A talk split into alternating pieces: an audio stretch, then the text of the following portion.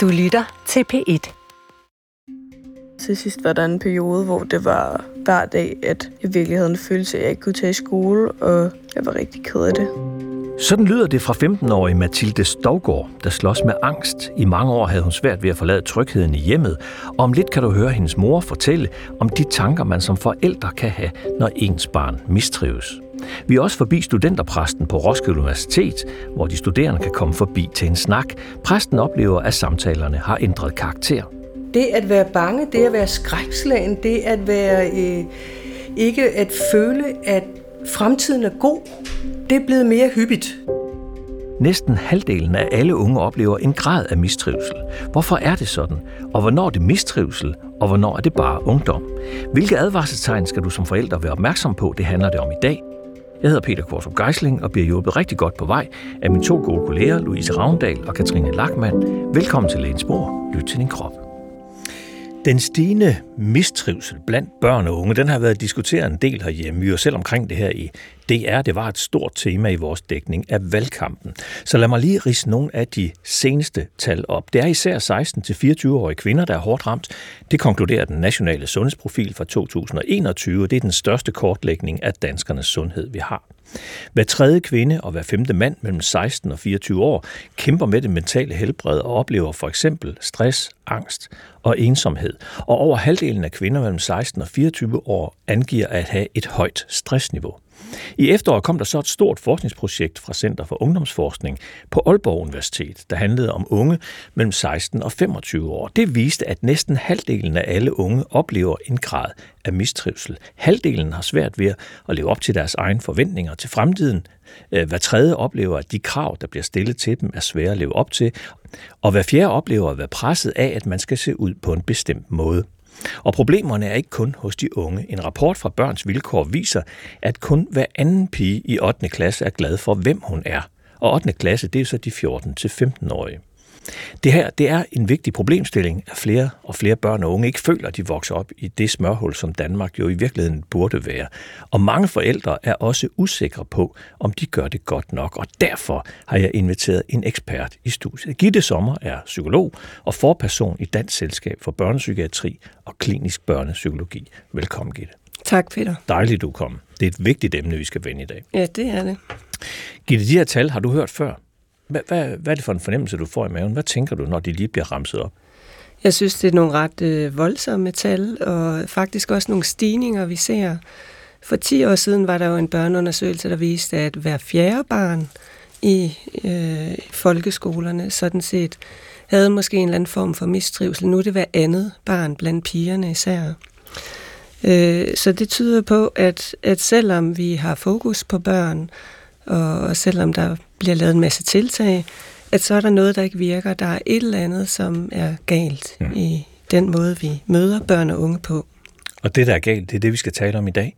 Ja. Advarselstegn, forældrene skal være opmærksom på, skal det handle om i dag. Det der med, at det er okay at være usikker som forældre, det er mildest talt okay. I hvert fald her hos os. Hvordan har du som psykolog mærket det her med den stigende mistrøsel?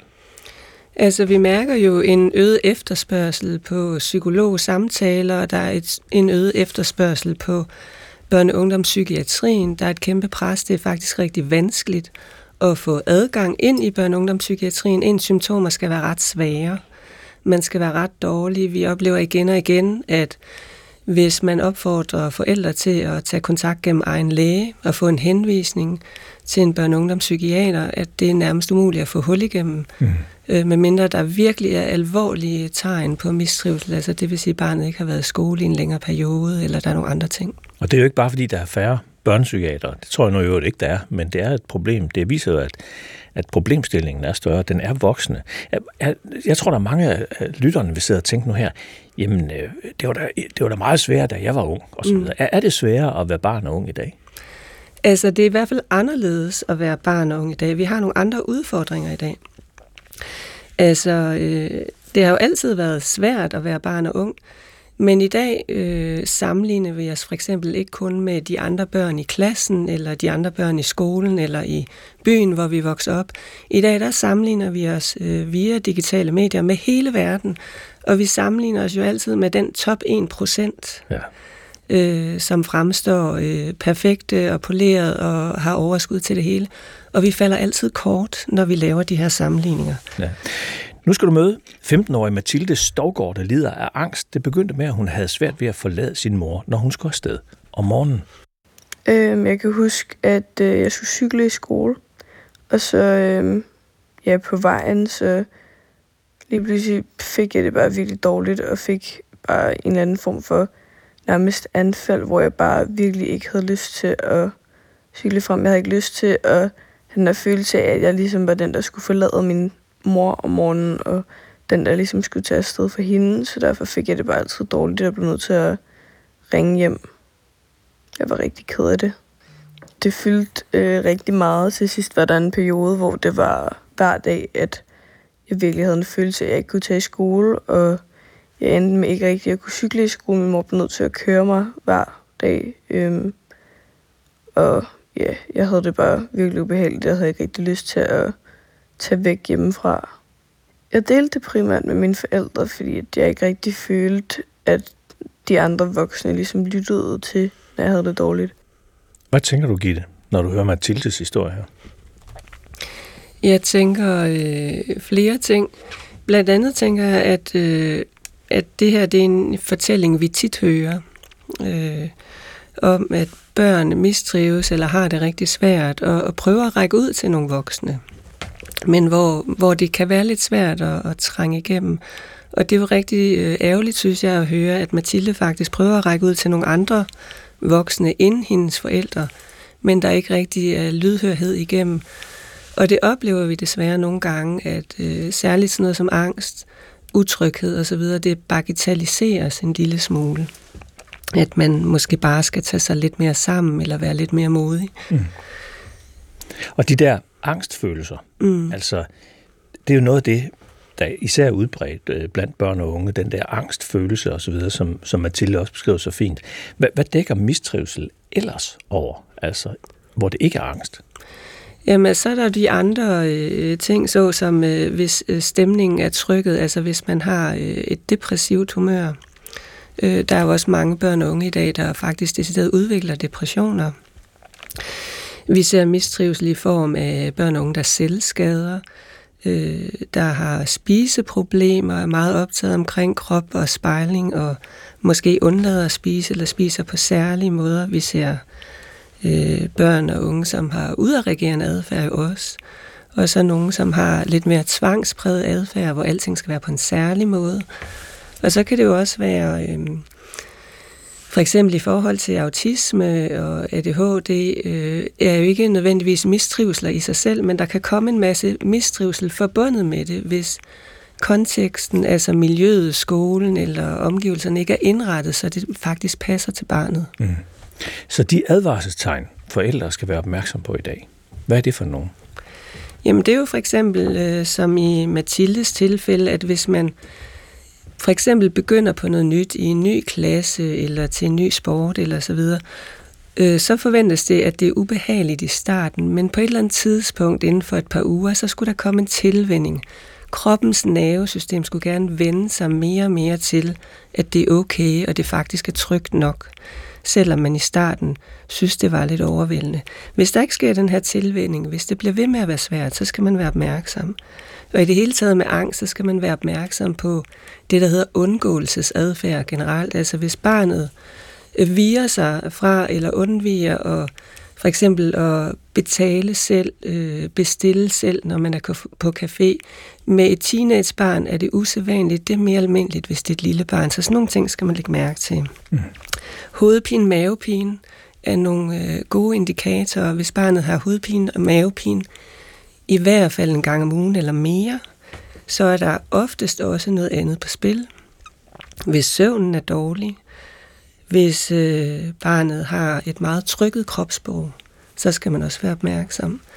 Og så kan man sige sådan nogle ting som øh, mærkelige krav. Nogle gange så hører vi jo historier om forældre, der skal skifte tøj, når de kommer hjem, eller al sengetøjet skal skiftes, hvis der er nogen, der har rørt ved det, fordi barnet bliver så stresset. Øh, og der er jo som regel tvangstanker på spil her. Mm. Så det er altså nogle af de advarstegn, noget af den adfærd, der gør, at man skal tænke, at det her, det er ikke, det er ikke bare et sundt, rask barn. Der barnet forsøger at fortælle en et eller andet. Den her mistrivsel, hvad, hvad konsekvenser har den? Jamen, øh, mistrivsel har jo øh, konsekvenser, hvis der ikke bliver taget hånd om det. Så som du øh, ganske fint siger, det her det er tegn på, det er barnets sprog til at fortælle os, hov, der er noget her, der ikke fungerer. Så hvis vi ikke fanger det og tager hånd om det, så har det jo de her konsekvenser, at hvis det udvikler sig til øh, for eksempel en decideret angstledelse, så sker der det, at jo længere tid der går, så bliver det en selvforstærkende proces. Der sker faktisk det inde i hjernen, øh, viser forskning, at hvis man udsættes for øh, massiv stress over en længere periode som barn, så bliver ens alarmcenter inde i hjernen hyperaktivt. Og det vil sige, så begynder det at sende fejlinformationer og fortælle dig, at mange flere ting er farligt, end der egentlig er.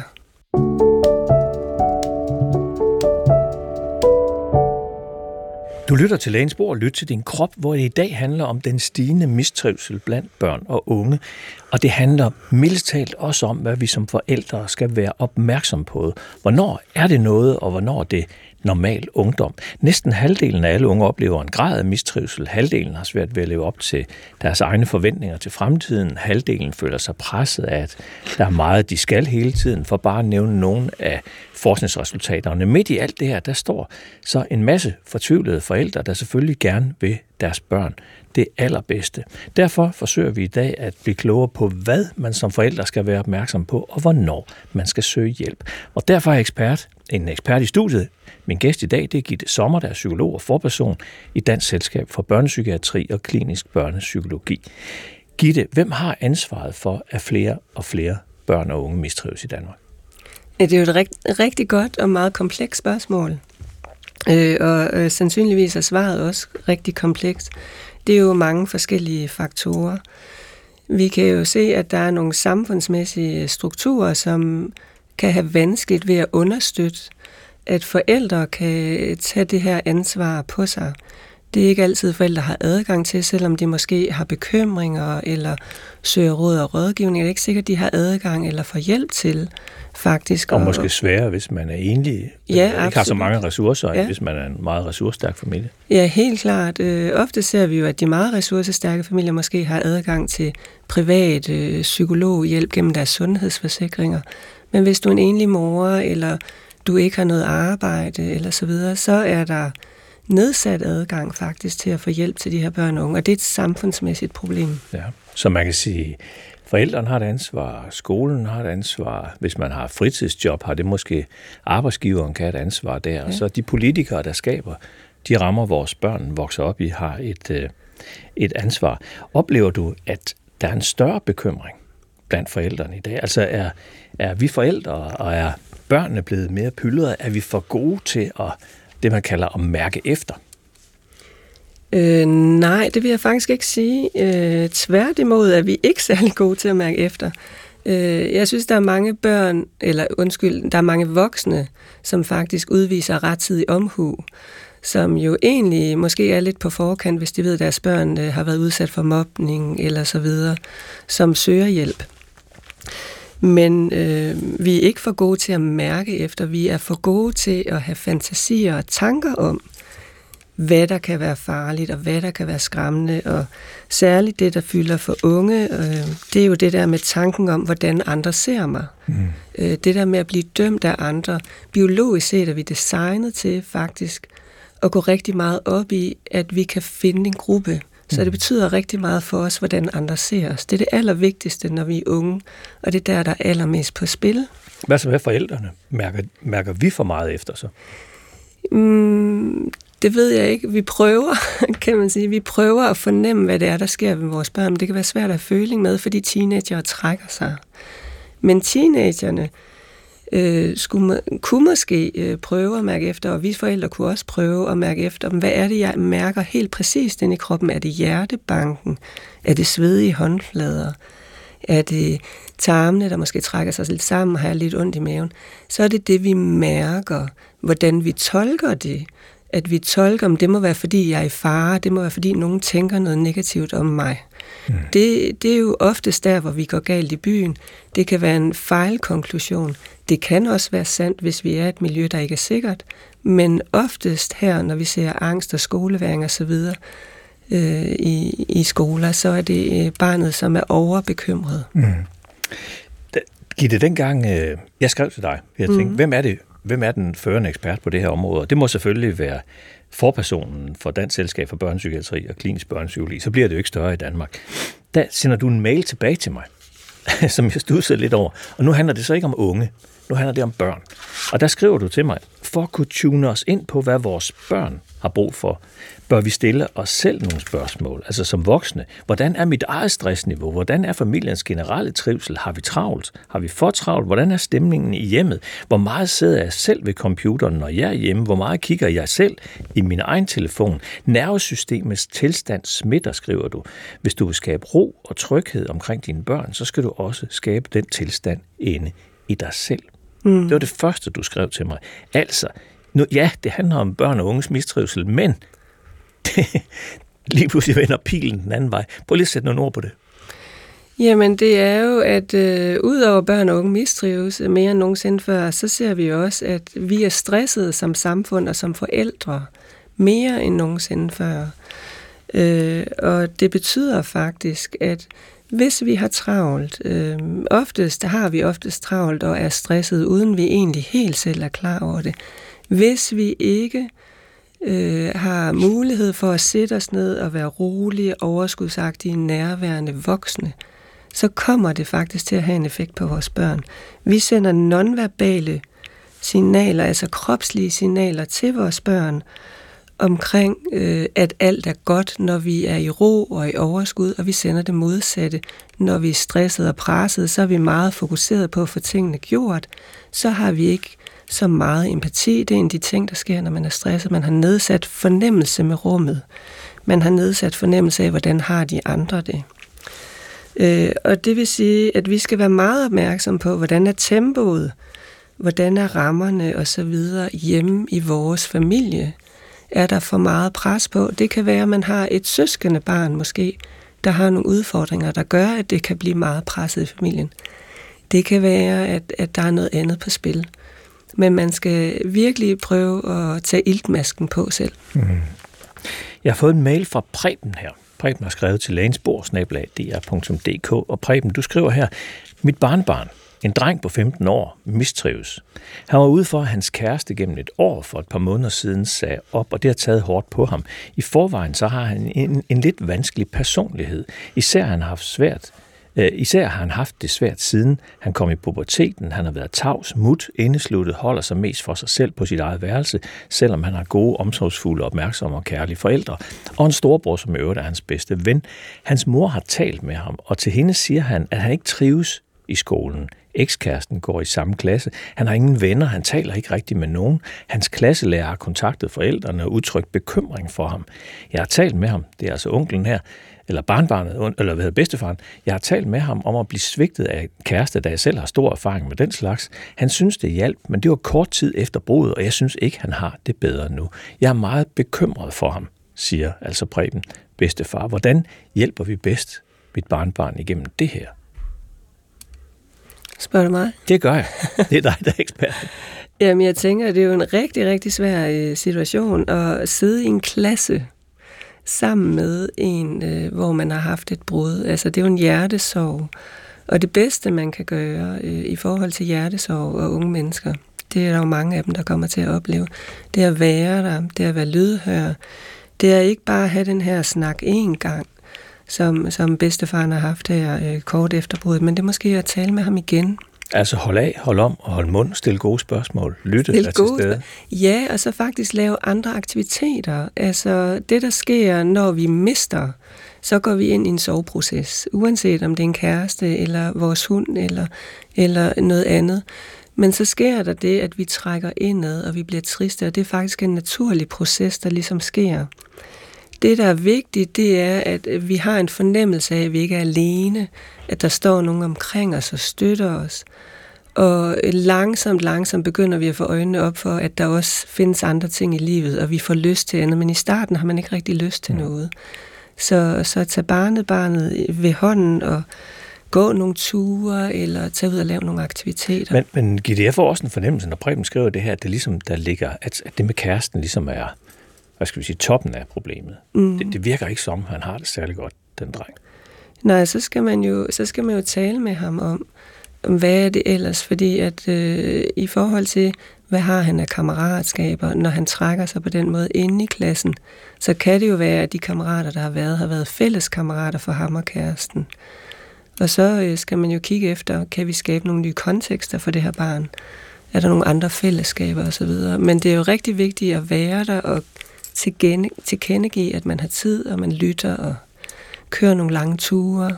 Stille nogle gode HV-spørgsmål. Hvem, Lige hvornår, præcis. hvorfor, så man tvinger barnet, ja, til at sætte ord på. Eller måske og ikke bare være med, med ja eller nej. Ja, måske også lade være med at stille så mange spørgsmål. Der er mm. også nogle børn, der bliver meget provokeret af mange spørgsmål. Måske ja. bare gå en lang tur i skoven sammen. Ja og bare brum lidt ja. sammen, som mænd nu kan gøre.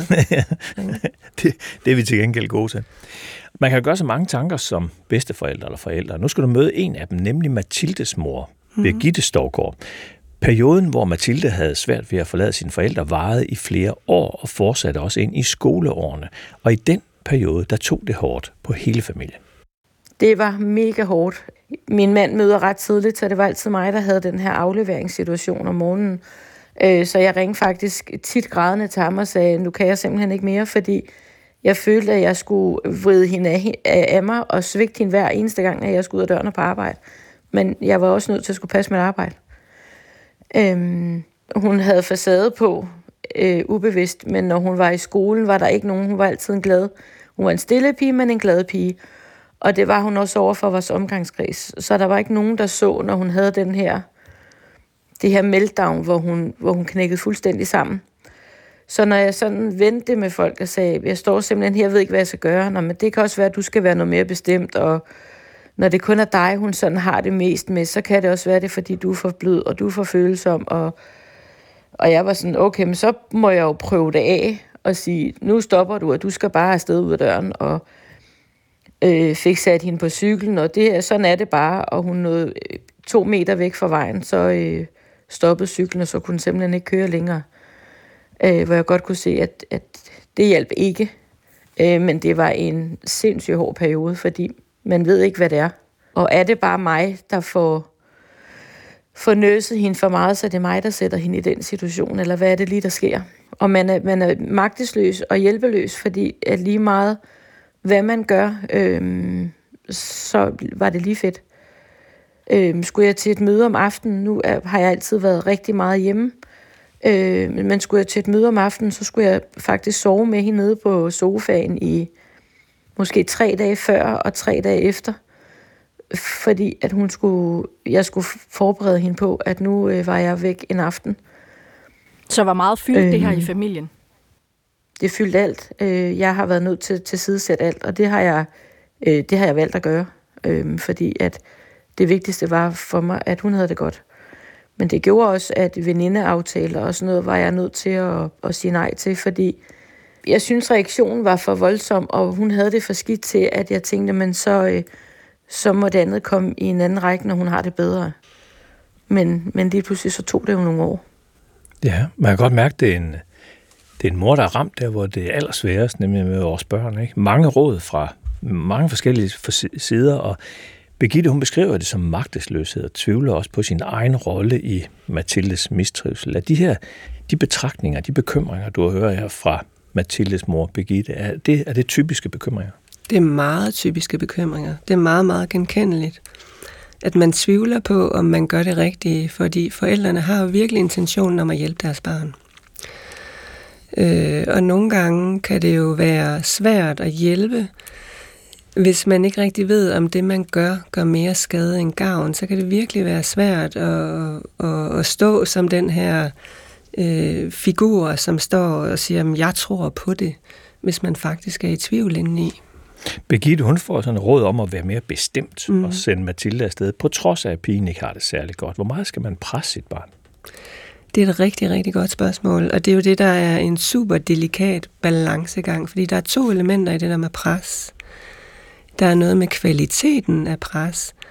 Altså, man vil helst ikke være den øh, frempiskende, dårlige øh, fodboldtræner, der bare står og råber børnene, nu skal de bare præstere. Man vil gerne være den gode mentor, øh, den ideelle øh, mentor, som man selv kan huske fra folkeskolen. Den der lærer, der virkelig troede på en, men holdt fast øh, og vidste, at man bare kunne. Så den der venlighed og tillid, så det er det ene element. Og så er der dosis, som er rigtig, rigtig vigtig, og det arbejder vi jo rigtig meget med i terapi, at vi skalerer altid fra en, på en skala fra 0 til 10, hvor 0 er ingen angst eller ubehag overhovedet, og 10 det er meget, meget voldsomt. Og så prøver vi at finde et niveau, der er passende, så vi giver små doser, så barnet kan øve sig i at være modig i små doser. Mm.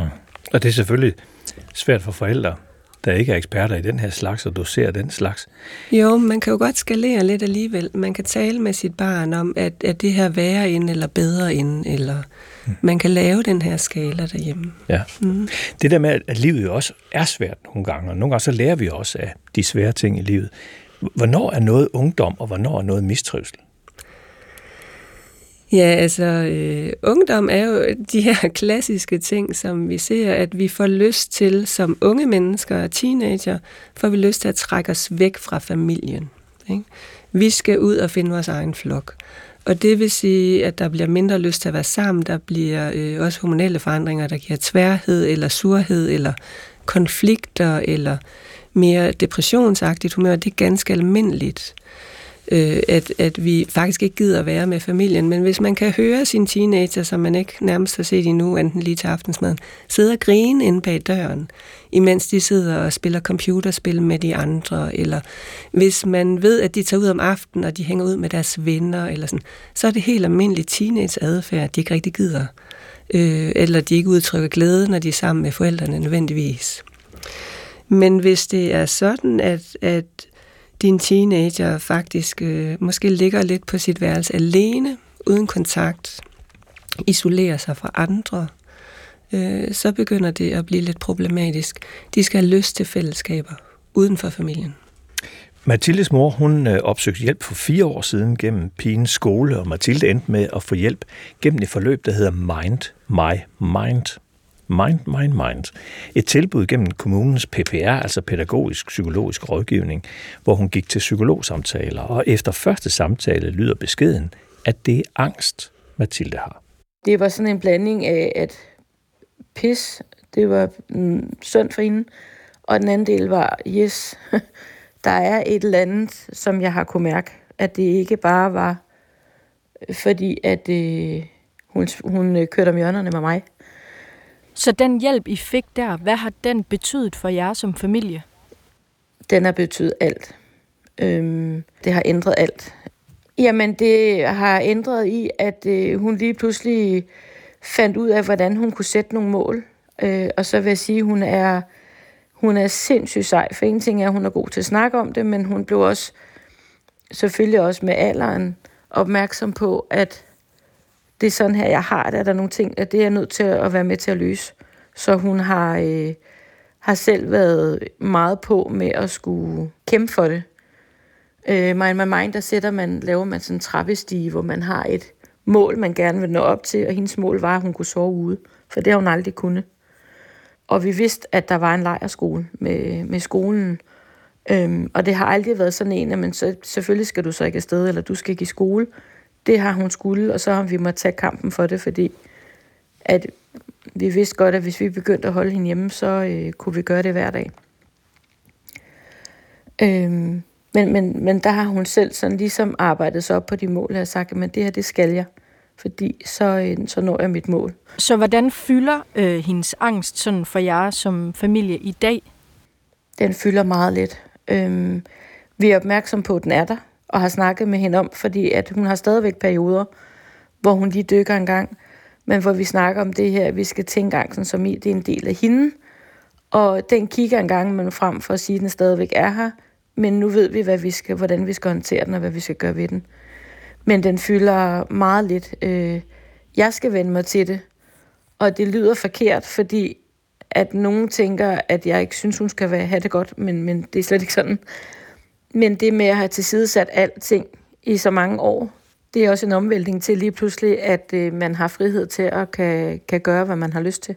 Har du noget råd til andre forældre, som, som der kan være i tvivl om, om deres barn mistrives og har brug for hjælp? Ja, er man i det mindste tvivl, så, beder, altså, så spørg om hjælp. Øh, få en snak med sundhedsplejersken, eller spørg skole, om der er en psykolog, man kan vende det med, fordi at jeg tror, man skal mærke efter og lytte til sig selv, at det, det er rigtigt, det man tænker og føler. Og så hellere få det vendt, end at tænke, det er bare mig. Så vær åben og bed om hjælp. Det er ikke noget tabu. Det er bare, fordi man vil sit barn det vidst. Det er det nemlig, at det er min gode kollega Louise Ravndal, der har været forbi Mathildes mor Begitte her. Mind My Mind Gitte, hvad er det for noget?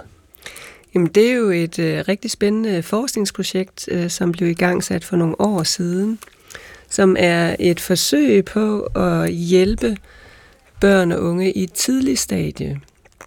Øh, og det kan være for angst og depression, udadreagerende adfærd og andre ting, men hvor man prøver at komme det i forkøbet, så de her børn og unge, de faktisk ikke bliver patienter i psykiatrien, men man rykker indsatsen ud tidligere ud i kommunerne. Mm.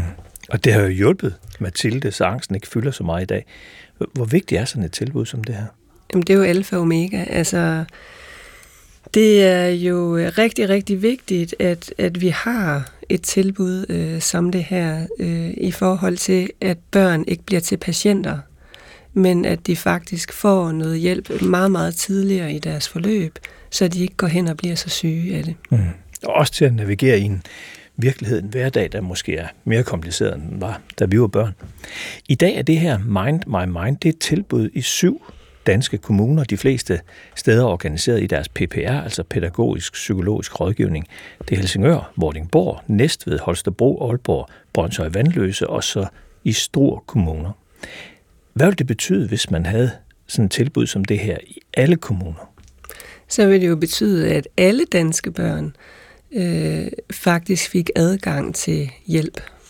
Og det her med at, og, og man kan så sige, ja, det var syv kommuner her, vi mangler altså 91 ja, vi mangler for mange. den hurtige regning. Ja, ja. Øh, det her råd om at søge hjælp, hvis man er det mindste, altså det der med, du ved, vi siger til dig, at du skal søge hjælp, hvis du er det mindste i tvivl. Er du enig i det? Altså er tvivlen altid nok til at sige, jeg skal ud og finde ud af, om den tvivlsfølelse, den er rigtig?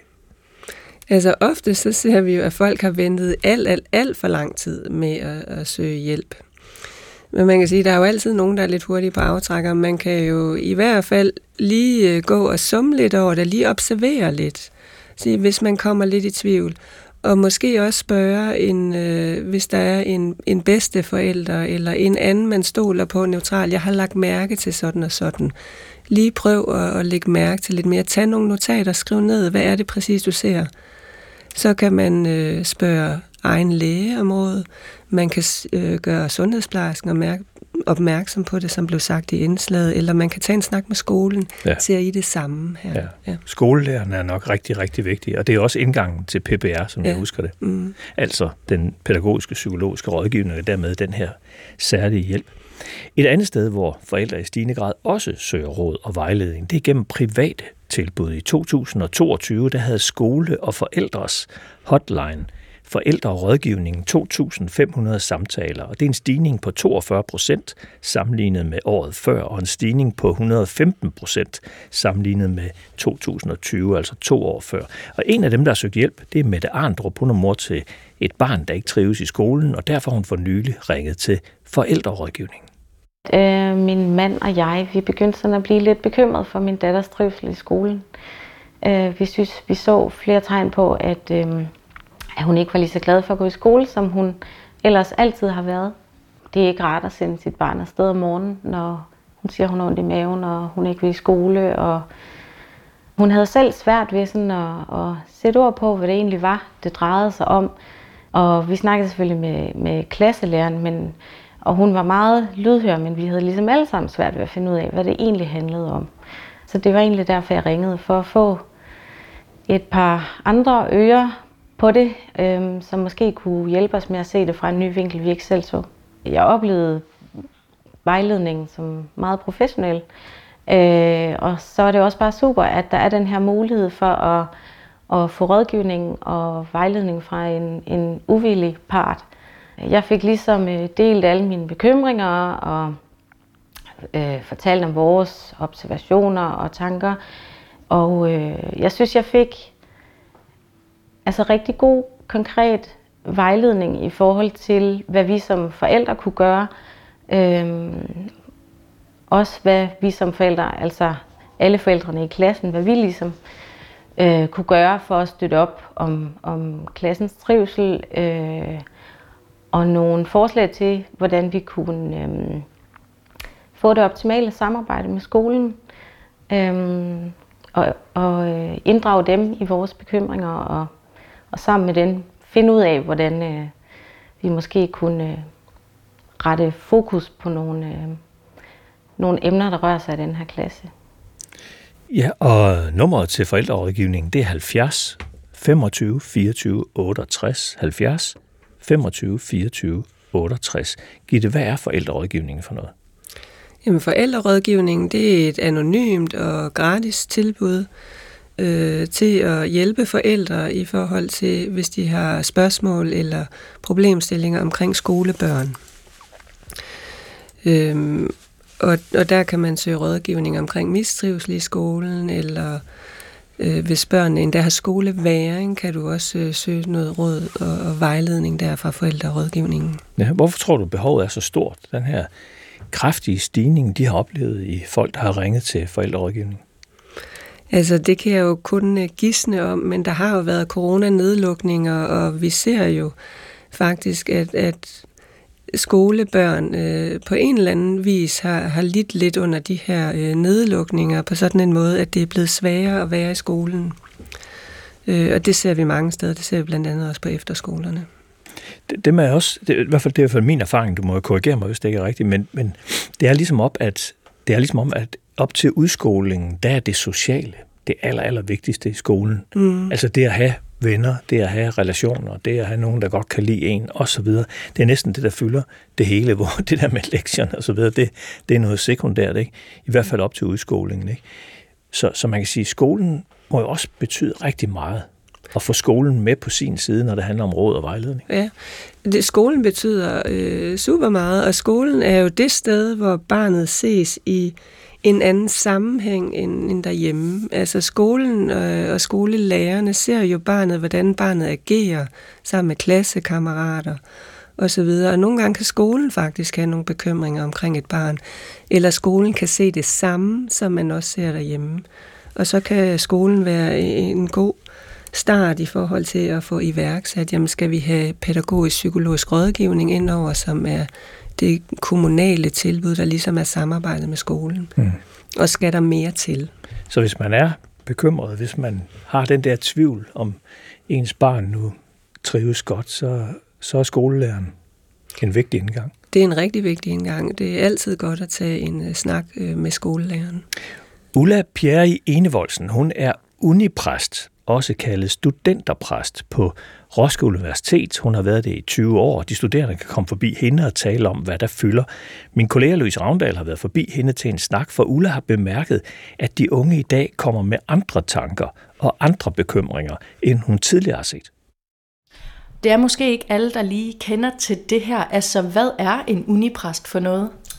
En unipræst eller en studenterpræst, det er, øh, det er jo sådan set folkekirkens tilbud til studerende, hvor øh, de fleste højere øh, læreranstalter er interesseret i at have sådan en siddende på universitetet. Det vil sige, at man er jo ikke ansat af institutionen. Jeg er ikke ansat af RUK, men de øh, har lagt lokale til, og så, så er det så at sige, øh, altså folkekirken, der er min arbejdsgiver. Det jeg gør, det er, at jeg tilbyder et øh, samtalerum her, hvor jeg har tavshedspligt. Øhm, jeg har tid nok, jeg har typisk halvanden time til en samtale. Øh, den studerende kommer her, og jeg har altså i principielt ikke nogen dagsorden for den studerende, hvor vedkommende skal hen. Man kan sige, at psykologen, hvis vi skal sammenligne mig med ham, det er en ham øh, her på stedet, øh, så er hans opgave jo principielt at skulle forbedre den studerendes øh, studieegnethed. Det er jeg fuldstændig fri for. Jeg, jeg er øh, ansat for at tage vare på den studerende. Altså det lyder, det gør jeg, altså det lyder jo som om, at jeg er jo ikke nogen, jeg er jo ikke nogen mommy, vel? Det er jo ikke det, det handler om. Men at der i det mindste er et eller andet rum, hvor man kan komme og sige, øh, jeg har det sådan og sådan, og så taler vi om det. Og nu vil jeg lige kaste mig ud i at prøve at beskrive det rum, vi sidder i. Det er jo ret hyggeligt faktisk. Er det dig, der har, ja. der har været i gang? Ja. Når man kommer ind, der hænger enormt mange øh, forskellige farverige billeder på væggene. Og der er sådan lidt en, en varm farve på væggen også. Og så er der nogle øh, store lilla lamper og en blå sofa. Og så sidder du også selv i en behagelig stol. Så det er sådan lidt som at komme ind og få en krammer. Øh, der er en, en elkedel og, og forskellige slags kaffe og te, man kan, man kan vælge imellem. Så når der kommer et ungt menneske ind her ad døren og sætter sig ned øh, her i sofaen over for dig, altså sådan, hvordan starter det så typisk ud? Øh, helt konkret, så vil jeg sige øh, velkommen, øh, eller du er kommet her, du må gerne øh, sætte dig ned, og øh, har du brug for en kop te, eller kaffe, eller vand, og det, du er frit stillet i forhold til det. Øhm, nogle gange når jeg ikke så langt, fordi den studerende, om jeg så må sige, allerede øh, Øh, reagerer for eksempel med at blive ked af det, hvilket er utrolig øh, hyppigt. Så, så sidder vi lidt i tavshed, og så går vi ellers i gang. Og så er det faktisk øh, almindeligt, øh, at samtalen udvikler sig på den måde, at den kedærdighed, der var i starten, den øh, forsvinder. Det er ikke fordi, at vedkommende får det bedre, men man har lige fået lov til at tage låget af kedlen. Og så kan man ellers gå i gang med at fortælle, hvordan man har det. Mm. Du nævner, at det er ikke fordi, du har øhm, fået flere henvendelser, er ikke din oplevelse, men at henvendelserne ligesom har ændret karakter. Vil du ikke lige prøve at sætte nogle ord på det?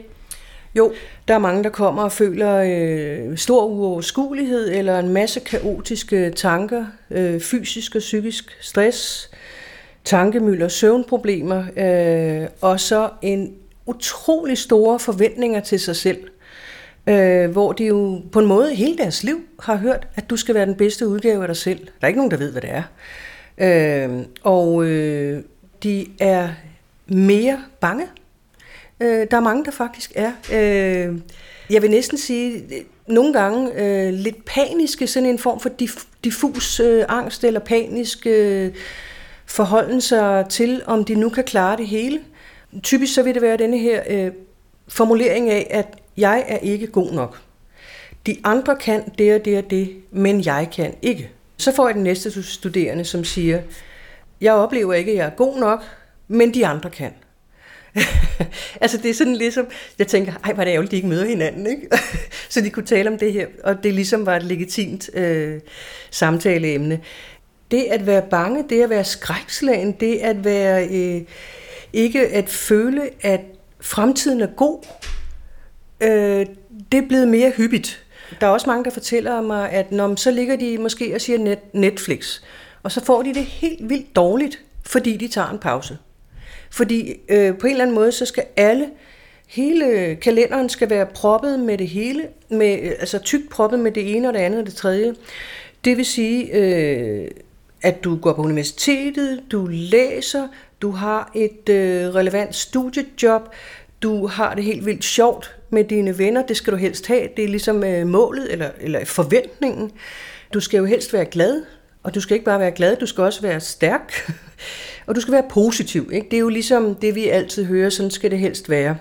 Og hvis man så ikke er det, og er ked af det, og er træt, og er udmattet, og ligger i sin seng og ser Netflix, og føler sig helt vildt ubrugelig, eller ikke god nok, eller ikke stærk nok, så bliver det ikke en pause, hvor man siger, ej hvor er det fedt, nu skal jeg ligge og se Netflix, for det har jeg virkelig brug for.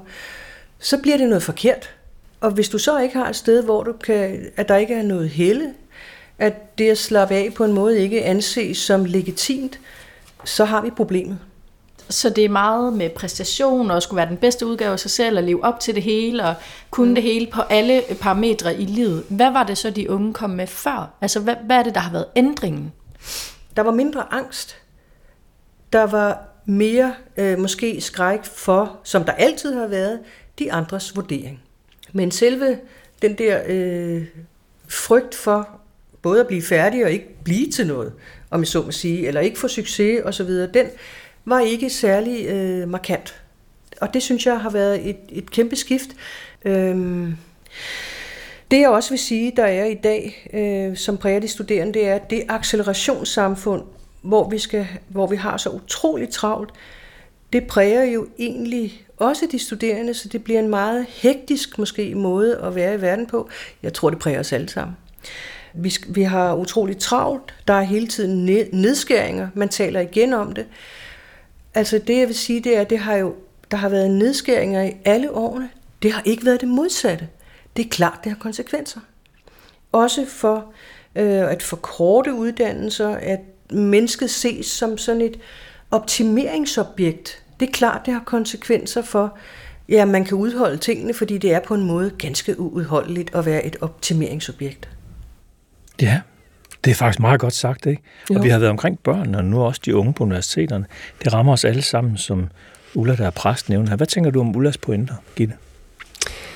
Jeg øh, synes, at det er, er slående, at de studerende ikke taler sammen. Altså det der med, at man går rundt i sin egen lille boble og tror, man er den eneste, der har det på den her måde. Og det taler jo ind i, at vi har brug for at tale sammen. Vi har brug for at tale højt om, hvordan vi har det. Vi har brug for, at unge mennesker ved, at de andre unge også har de samme bekymringer og den samme frygt. Mm. Mens vi stod og hørte det her, så blev, så blev kom jeg i tanke om et, et citat, jeg har set en gang. Og jeg, det er lige lykkedes mig at finde det nu her, hvor Svend Brinkmann, ham kender vi jo alle sammen går ud fra, hvor han siger på et tidspunkt, hvis du tænker positivt hver eneste dag, arbejder hårdt, stræber efter at blive den bedste udgave af dig selv, omgiver dig med inspirerende mennesker og aldrig giver op, så er der ingen grænser for, hvor udmattet du kan blive. ja, det er, det er korrekt. Og man kan jo også sige til det, at det der med ikke at have, det ved vi jo, når vi er på en arbejdsplads, hvis vi ikke ved, hvad, hvad vi bliver målt på præcist, så er det faktisk rigtig, rigtig svært at navigere i. Så famler vi lidt i blinde, og vi ved jo ikke, hvad den bedste udgave af os selv er, eller hvad det er, vi ligesom stræber hen mod. Så det er svært at vide, hvornår vi er mål. Hvornår kommer vi nogensinde derhen, hvor vi er gode nok, som vi er. Lige præcis som vi er lige nu. Mm. Og det er jo det, vi skal frem til, det er at få den tilstand ind i nuet. Universitetspræsten fortalte jo, at, at hendes samtaler ligesom havde ændret karakter de senere år. Mm. Angsten fyldte mere lige pludselig. Er det også noget, du kan mærke? Ja, altså de unge kommer jo ind med klimaangst og angst for fremtiden, og om der overhovedet er en fremtid og, og sådan nogle ting. Og så kommer, kan man sige, den her samsurium af stress og angst. Stress og angst er jo egentlig det samme, der sker inde i kroppen. Det er jo mere, om vi er bange for noget, eller bare føler os presset.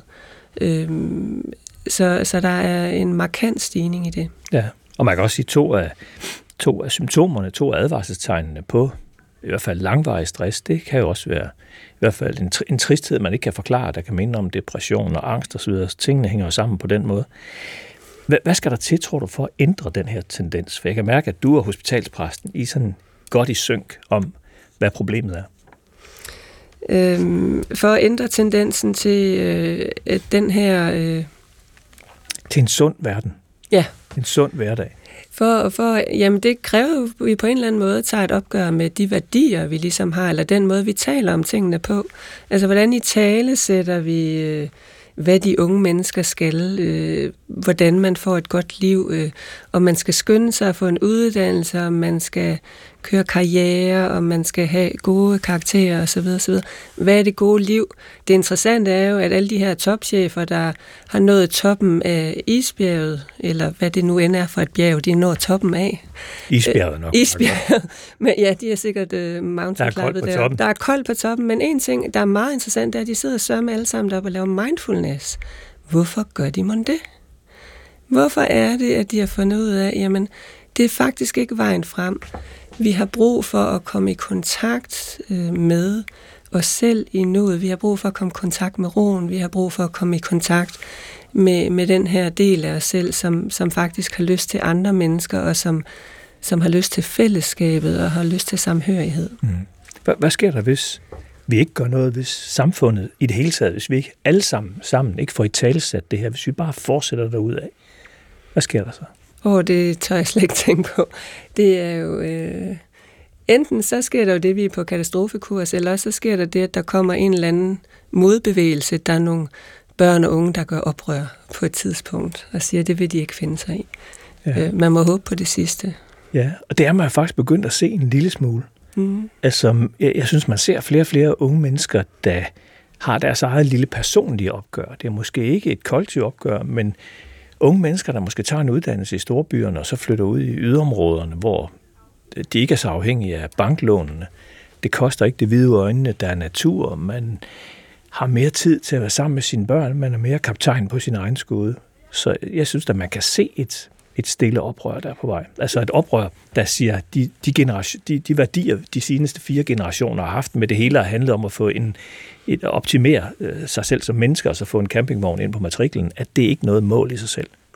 Nej, nu går det jo op for os lige så langsomt, hvad prisen egentlig er for det, blandt andet øh, på klima og alt muligt andet, uden at det skal blive øh, politisk, men hvis vi alle sammen øh, skal nå derhen, øh, og vi er jo i et fællesskab, øh, så, så koster det rigtig mange øh, ressourcer. Mm.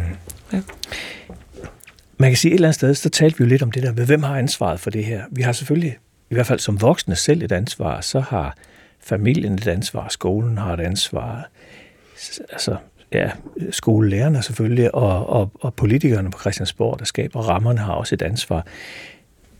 Når det handler om den her mistrivsel, vi ser, nu har vi set to, tre, fire undersøgelser i enden af hinanden, der bare viser, at det her det bliver værre og værre. Mm. Man skal altså være noget af en stivstikker, for ikke at kan mærke, at den der kanariefugl i, i minen, den begynder at give lyd fra sig. Ikke? Der er et eller andet, vi skal være opmærksom på her, der er galt.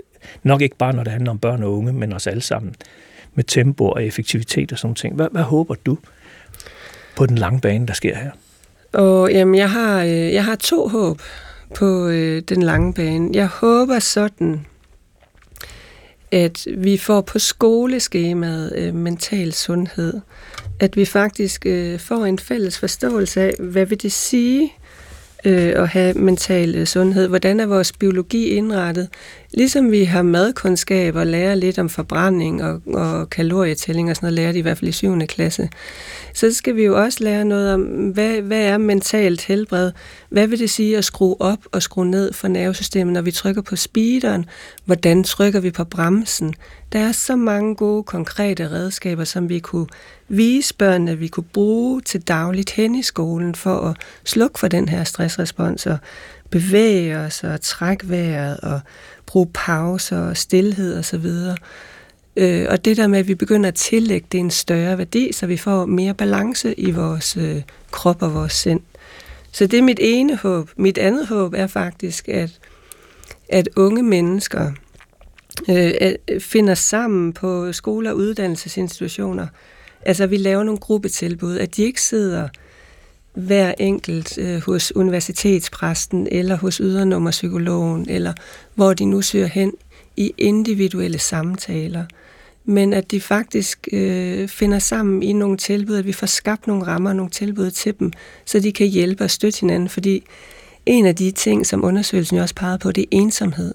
Vi er jo ensomme, fordi vi ikke har nogen fornemmelse af hinanden, fordi vi tror, vi er den eneste, der har det på den her måde, fordi vi ikke kan mærke de andre. Mm. Og der har vi altså brug for øh, at fortælle om, at det her er noget fælles, og vi har brug for at sidde sammen og være sårbare, mm. så at sige.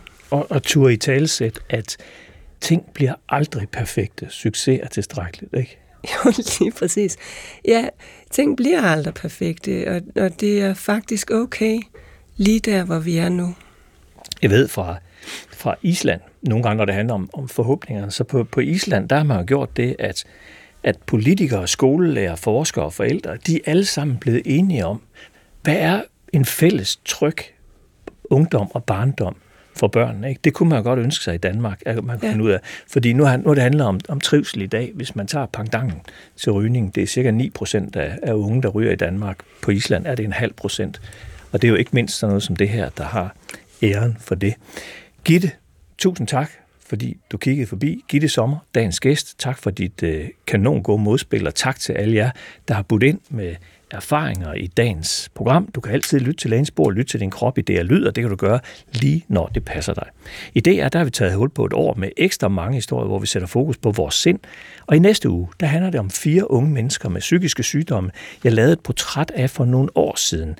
De havde hver deres drømme. Den ene vil gerne have en kæreste, den anden vil gerne have et job. De to sidste vil gerne have et barn sammen. Men hvordan er det gået dem? Det får du svar på næste gang. Jeg hedder Peter Kvartu Geisling, og udsendelsen den er sat sammen af mine to rigtig gode kolleger, Louise Ravndal og Katrine Lackmann. Tusind tak for i dag, og tak fordi du lyttede med.